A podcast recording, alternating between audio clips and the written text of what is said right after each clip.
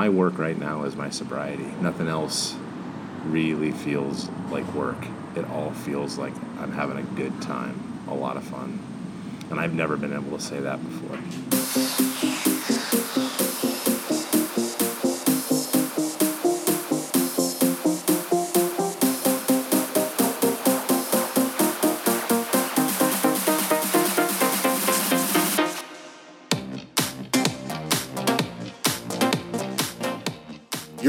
The Maximum Enthusiasm Podcast, the exploration of a life fully optimized with Megan Hoffman.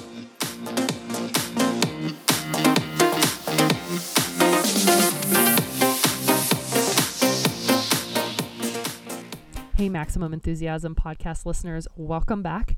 Today's episode is brought to you by Champion System Custom Cycling, Running, and Triathlon Apparel. Their website is champ sys.com, C H A M P S Y S.com.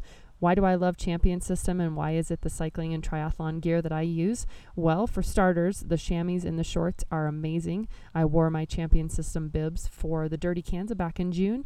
That's right, 206 miles and about 16 hours in the saddle, and I didn't have a single issue.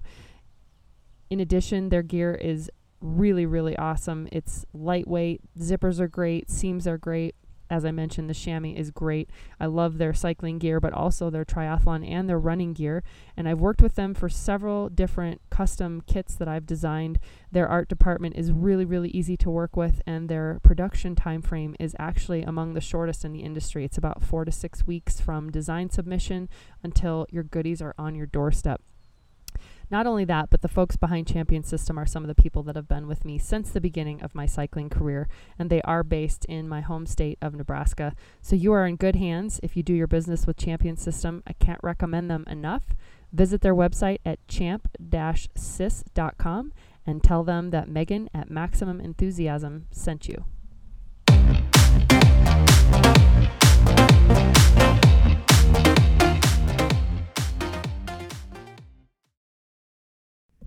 Hey, listeners. Wow, this is absolutely my honor to bring this show to you on your commute, in your iPod, on your walk, on your run, on your bike ride. I am really, really excited about this two part episode featuring my friend Jay Thomas, serial entrepreneur, cyclist, alcoholic, and big, big proponent of sobriety. This is the first time that Jay has gone public with what has been a really major, major milestone in his life. And as you'll hear from the interview, we get pretty deep, it gets pretty raw, and it gets pretty real. And the whole idea behind this podcast was to add value to your day and to hopefully inspire you, help you find that life of full optimization, maximum enthusiasm, and honestly, your best you on your best day.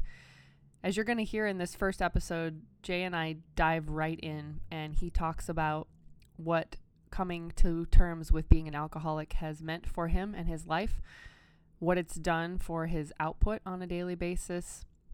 He sings the praises of recovery and therapy, and I'm going to just let the interview speak for itself. I hope you find this one as meaningful and as touching as I did, and I can't thank Jay enough for his willingness to get real with me. Here is Maximum Enthusiasm podcast featuring Jay Thomas on sobriety. Welcome back, Maximum Enthusiasm podcast listeners. I am here today with my good friend Jay Thomas. We're sitting in Lincoln, Nebraska, the day before Gravel Worlds, and today we're going to talk about a pretty serious issue that I can't wait to explore and expose and purpose of this podcast is to add value to people's lives and bring the concept of full optimization and a life that you're proud of and a, like the perfect day and being your best possible self. Um, and so today we're going to talk about sobriety, which is it's a thing. It's a real thing. It's powerful. And um, I've invited my friend Jay to talk about this issue with me because he is celebrating a, a year and four months now of total sobriety, and he's going to talk us through the journey. And you were just talking before I plugged in the mic about just every day and all the things. And I want you to go straight into what you were just talking to me about about how people have commented that your energy now is just so amazing and just talk us through it. Yeah, I think I'm I'm a guy that likes to be able to quantify things, and I find that really hard to quantify what that looks like as far as a number because I'm kind of a numbers guy. I like to say, oh, between a one and ten, I'm an eight right now, and I just this is not something that I can quantify. Um, I just know now when I run across people that I ran across in the past that know me, you know, as a pretty full person, what they see today is what they're seeing as something completely different. And it's truly because of sobriety. I mean, I don't, you know, sobriety and life is good and things are all lined up and going really well right now. Um, but I do know that once I made that commitment and gave myself that title of an alcoholic, I was able to kind of free myself of, of a lot of um, a lot of burden. Tough, tough stuff. But today is a great day. It's better than yesterday. I know tomorrow will be better than today. Um, but it's it's been a challenge. You know, it's like you said, a year and four months. Um, I don't look back much. I try to live today like I lived yesterday. I feel like every day I'm learning something that I knew from yesterday. Um, but it, it's it's a challenge. There's no doubt about it. But I'm I know by the reactions that I'm getting from longtime friends, the change is for the better. And every I have I've not run into anybody who's not been excited for me. Um, and that, I'm one of those people Oh. that has known you from back then, Yeah, and yeah. I've shared my feedback. Yeah. But what are you hearing from people? What is the Jay before and the Jay after? What are the differences? you know, I kind of jokingly will ask them, was I that much of a jerk? And they said, no, you've never been a jerk. You've always been a really nice guy. Um, but the clarity and the, the brightness and just the way that I attack things now, the way I look at life, the way I'm, my conversation has changed. Um, this is a big part of my conversation every day because it's who I am. And that's, that's hard. And we've talked about the difference between using the term "I'm an alcoholic" versus "I quit drinking." Yeah. And tell me about your decision with your word choice and why it matters. Um, I think there's alcoholism is is is a severe problem in our country, and I don't. I think a lot of people have a hard time admitting it. Um, and for me to make that to make that commitment that I had to make from day one, I just had to own the title. I'm an alcoholic. You know, I'm I'm in recovery. I will be that way for the rest of my life, and I accept that. You know, it's it's some days that's challenging because you feel like a failure with that term but i don't i'm getting past that you know it's it's it's a title. It's it is what it is. It's it's it's what i it's what i live. It's it's who i am um, and i'm more and more proud every day of who i am. It's taken a long time to get there but it's things are good. Things are really good we talk about this more, and we had a great Yep. conversation about this last night over dinner too. Yep. But as we talk about this, and the more I learn about you, it seems like it took this low moment to launch you. It's like a boomerang or Yeah. a, a slingshot, I should yeah say. yeah Of, and I want to talk to you about your low moment in a moment. But you hit rock bottom, yeah ground zero, yeah and then now you're living this life that I mean I couldn't have written a better script for you than the life that I see you living right now. So is that what it takes? Is that the way? That's what it took for me. You know, I don't think I don't know what it takes for everybody. And I spent a, plenty of time in group therapy, six months, three days a week, three hours at a shot. And I was committed, and I heard a lot of stories of alcoholism and drug abuse.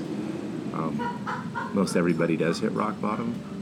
It's how you decide you want to get out of there and what you're going to do and the commitment you're going to make and then the support system that you have around you i mean i have a tremendous support system family has been the best. You know i, I that's that's a challenge for a lot of alcoholism al- alcoholics and people who have drug addictions is their support system around them are part of their problem. I don't have that.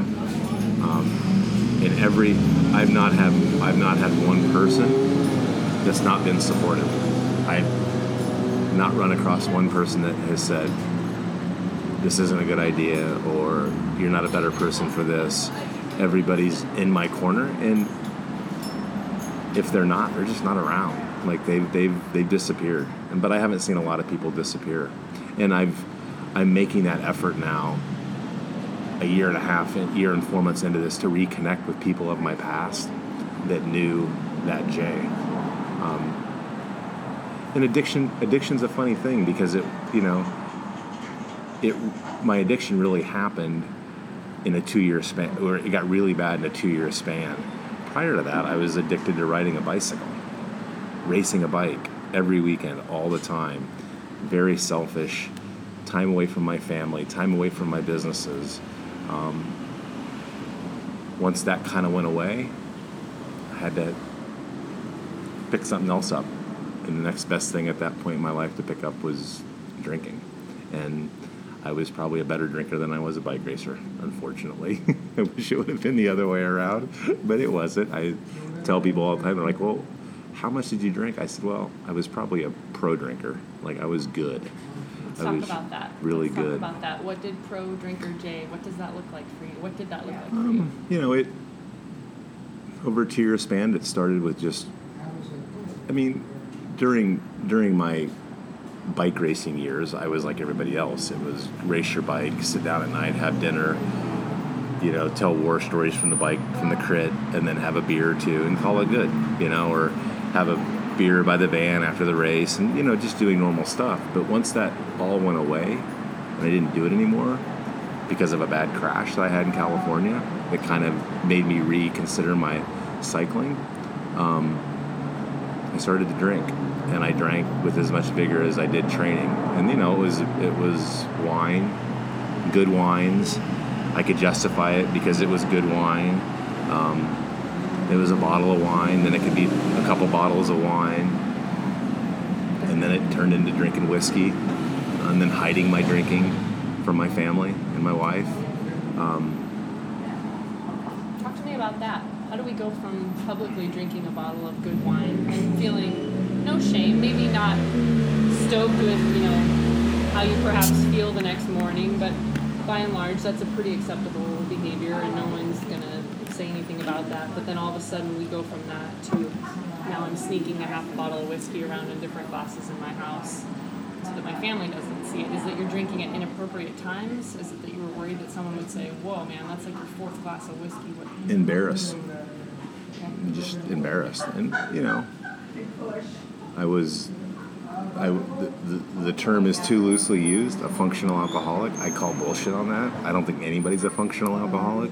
I can tell you today, at the level that I function at now, compared to the level I function at then. Once again, there's no amount of terminology that I can. I, I, I can't even give you I can't even help I can't help anybody understand what that means, but it's at such a different level. I so I you know through group that was a term that was used as functional functional alcoholics. People would say, "Oh, I'm functional when I drink," and you know, 90 days into my sobriety, I would just look at people going, "No, you aren't." You're a fraction of Yeah, yourself, I, right? I I did that. I said I was functional.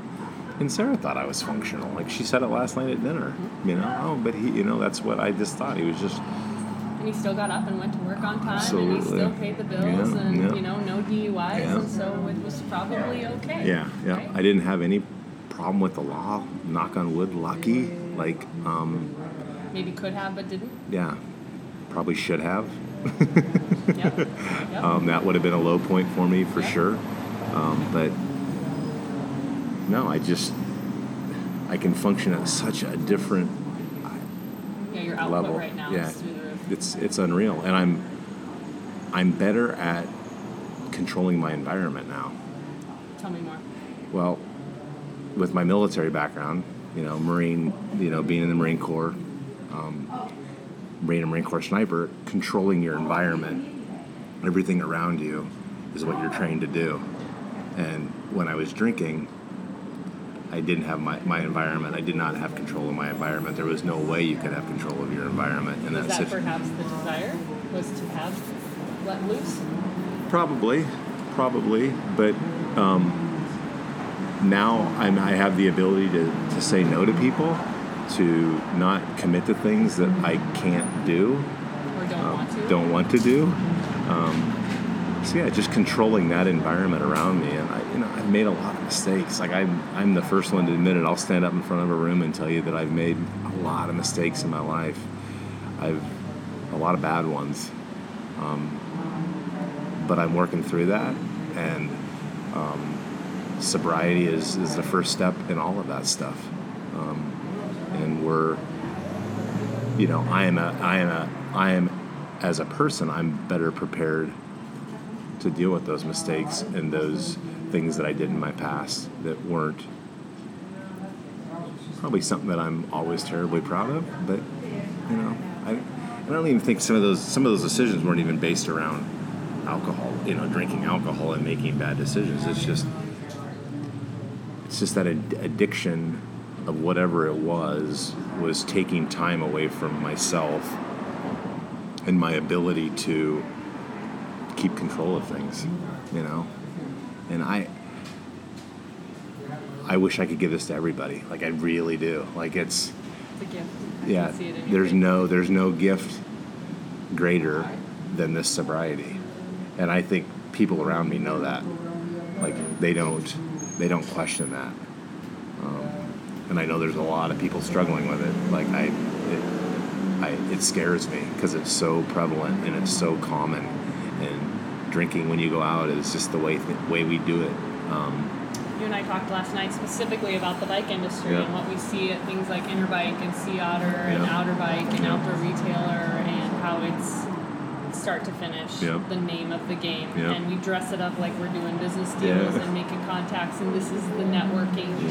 And what we really see instead is a group of, by and large, healthy people reduced to a, a shell of themselves in fluorescent lighting Yeah. with hungover bags under their eyes, functioning at suboptimal yeah, levels. absolutely. And we talked about how prevalent, you know, I'm a lawyer and Yeah. we both are, you know, serial entrepreneurs. Yeah. The circles we run in, it's booze at the heart of everything. Yeah. And we both sort of just, you know, kind of mourn that fact that we are going to be outliers by fact, by Yeah. virtue of the fact that we don't drink. But more importantly, we talked about oftentimes the abuse of alcohol is trying to deal with an issue that we haven't confronted.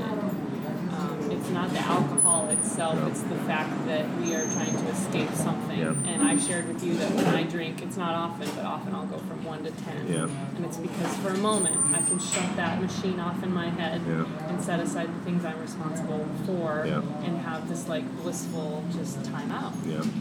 And for you, it sounds like you had some things in your past that you hadn't dealt with, and and you don't necessarily have to get into those here. But to what extent would you say someone who's maybe struggling with alcohol needs to dig a little deeper? I, I think I, I, I hear the term all the time I can quit, I can will myself to quitting. And I could have done that myself, but I wouldn't have gotten to the, I wouldn't have peeled back the onion very far to really figure out what's going on. We all know peeling an onion is a very hard thing. And in this process, having the support to do it, committing to the support to do it, yeah, a lot of stuff has surfaced for me. Um,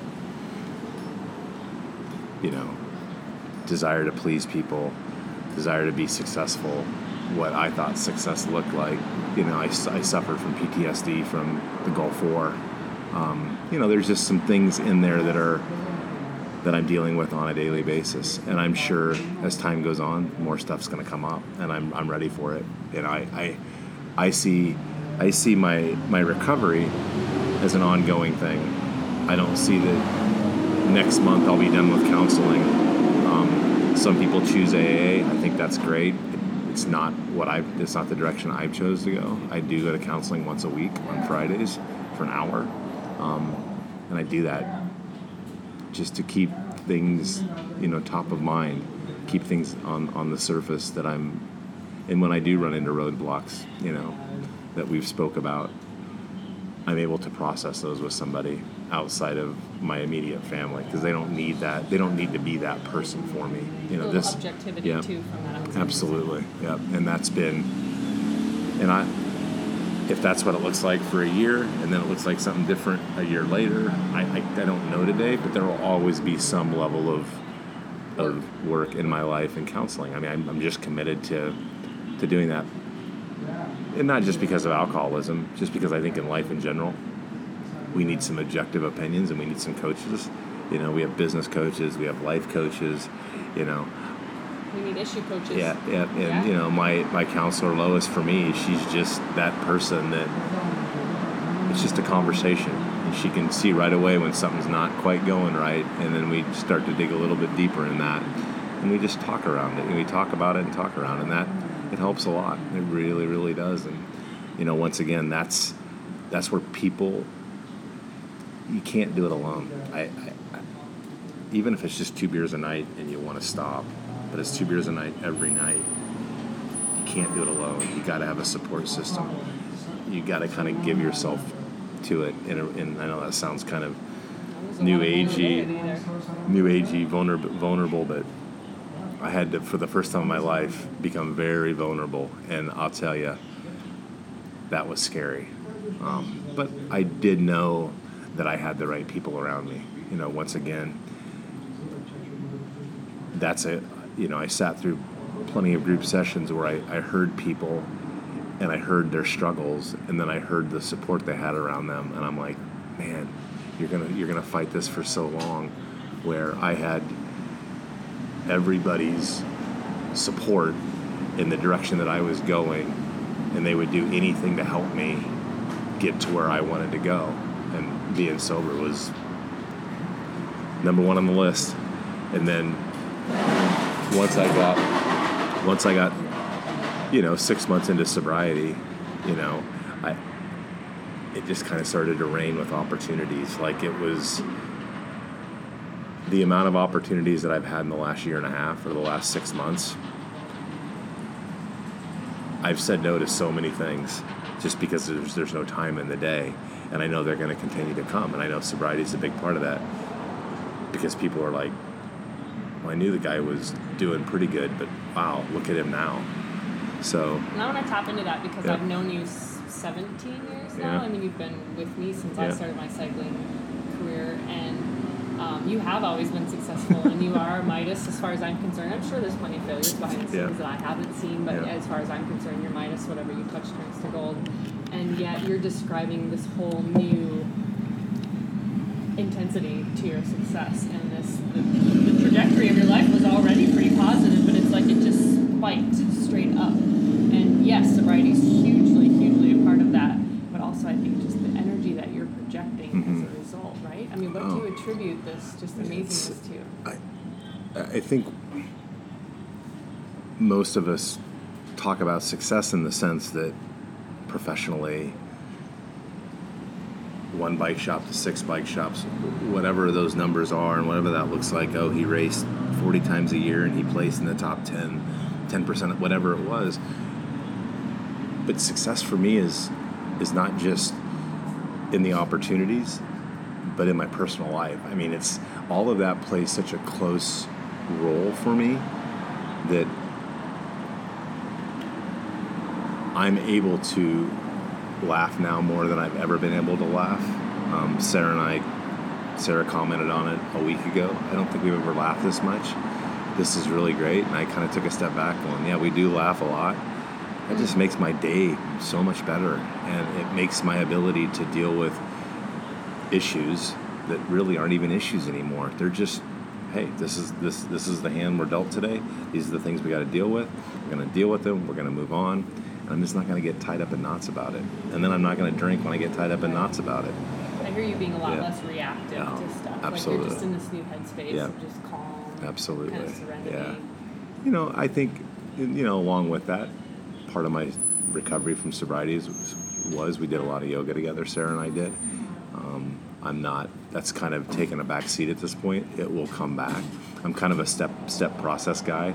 Like, I know it's important. I just, I'm giving my time to other things right now that give me the same kind of joy. But that was something that we did together.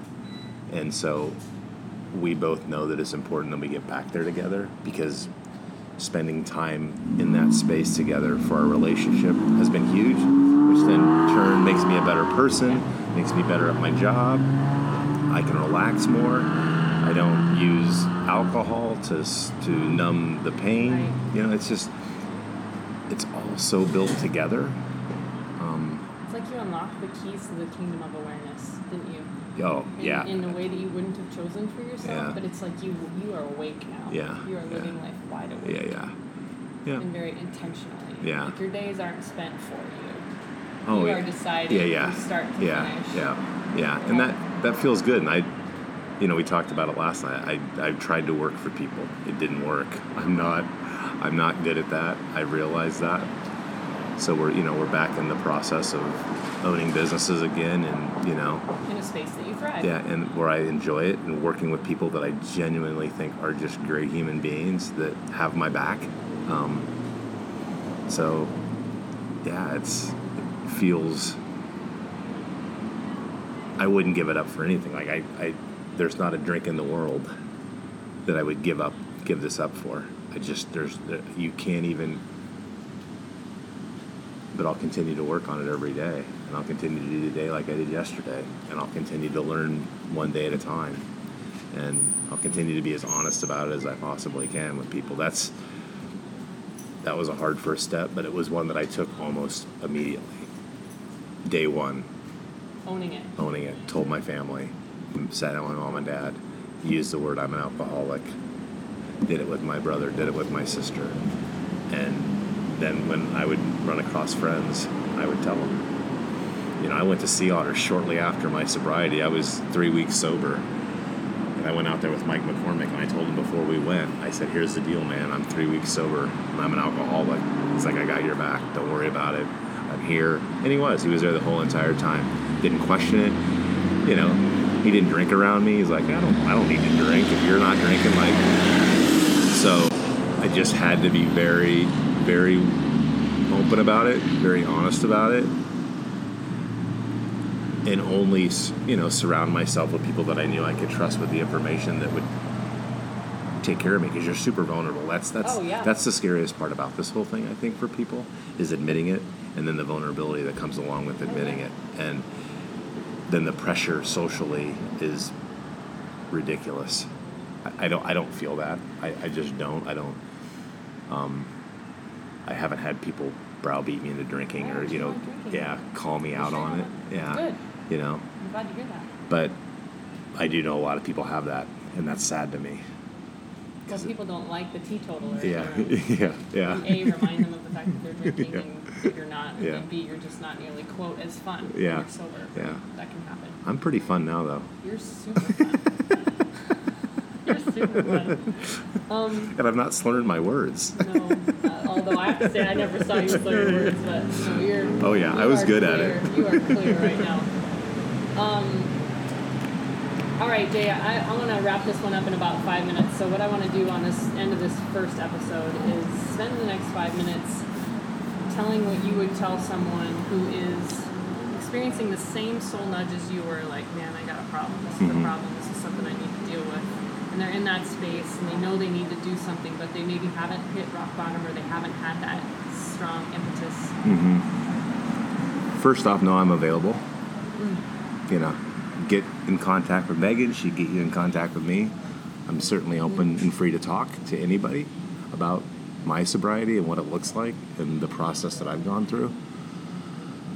But the path is so different for everybody. I mean, I've, like I said, I went through group therapy. I saw 30 people at a shot going through these addiction issues, and everybody's path was different. That's the first thing you just have to, and you just, it's a commitment. I mean, it's it's it's it's a commitment, but I can guarantee everybody that's struggling with it, once you once you make the commitment to make the change, you will feel different. I you will feel better, not right away. It's it's tough. The first 60 to 90 days, it's it's a it's a raw you're in a raw, very vulnerable space, but it does get better and there's just no looking back. Like I don't I don't look back and that's what I want people to know. Once you get so far into it and you have that support system around you and you build that, you won't look back. You just won't. I mean it's we talk about energy a lot. We've talked about it a lot here. It's I'm a different person. Like I some days I'm disappointed in myself because I am such a different person today. Like I could have done this 20 years ago. I beat myself up on that one a little bit, but then I know, you know what, better late than never.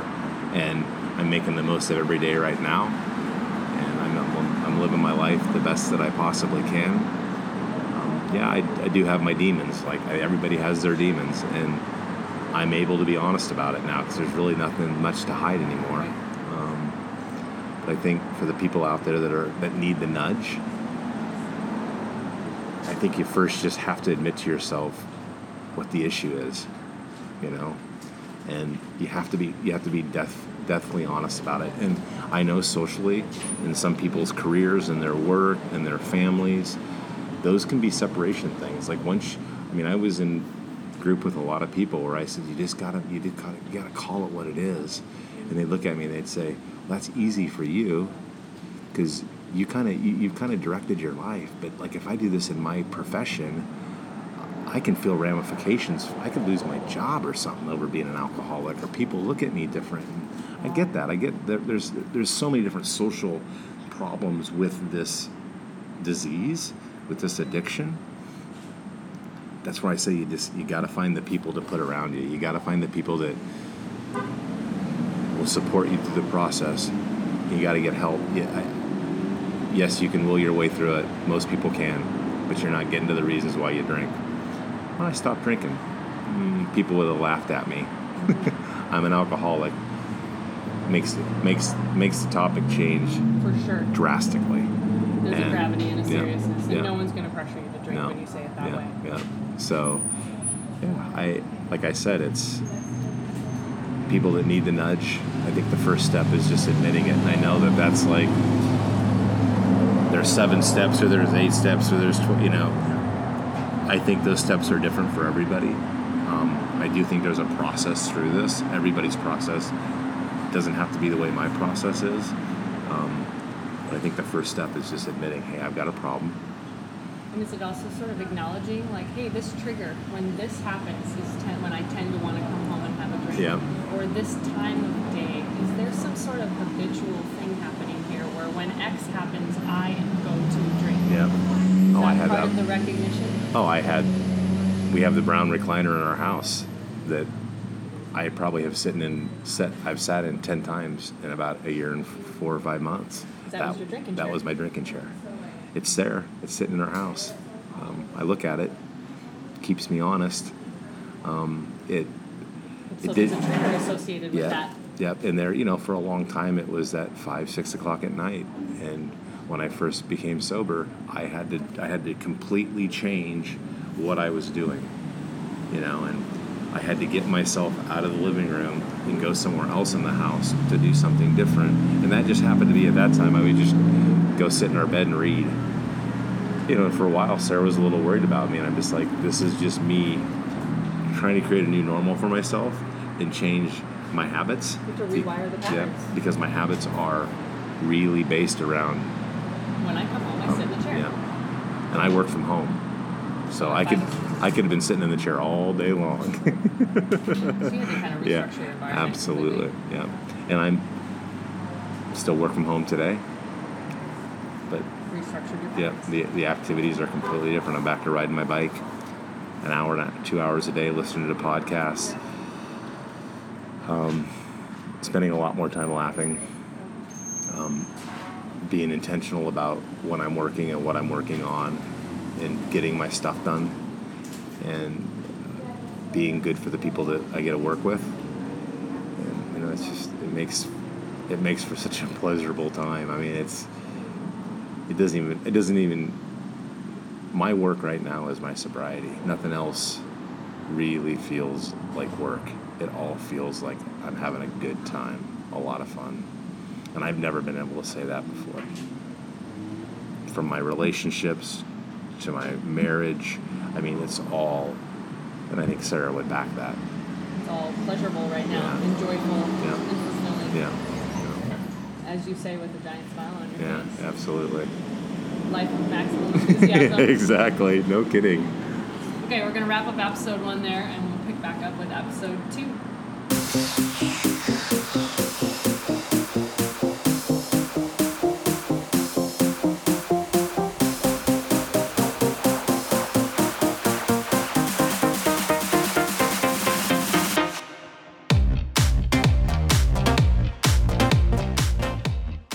For listening to Maximum Enthusiasm with Megan Hotman. Subscribe, check out our blog, and learn more at MaximumEnthusiasm.com.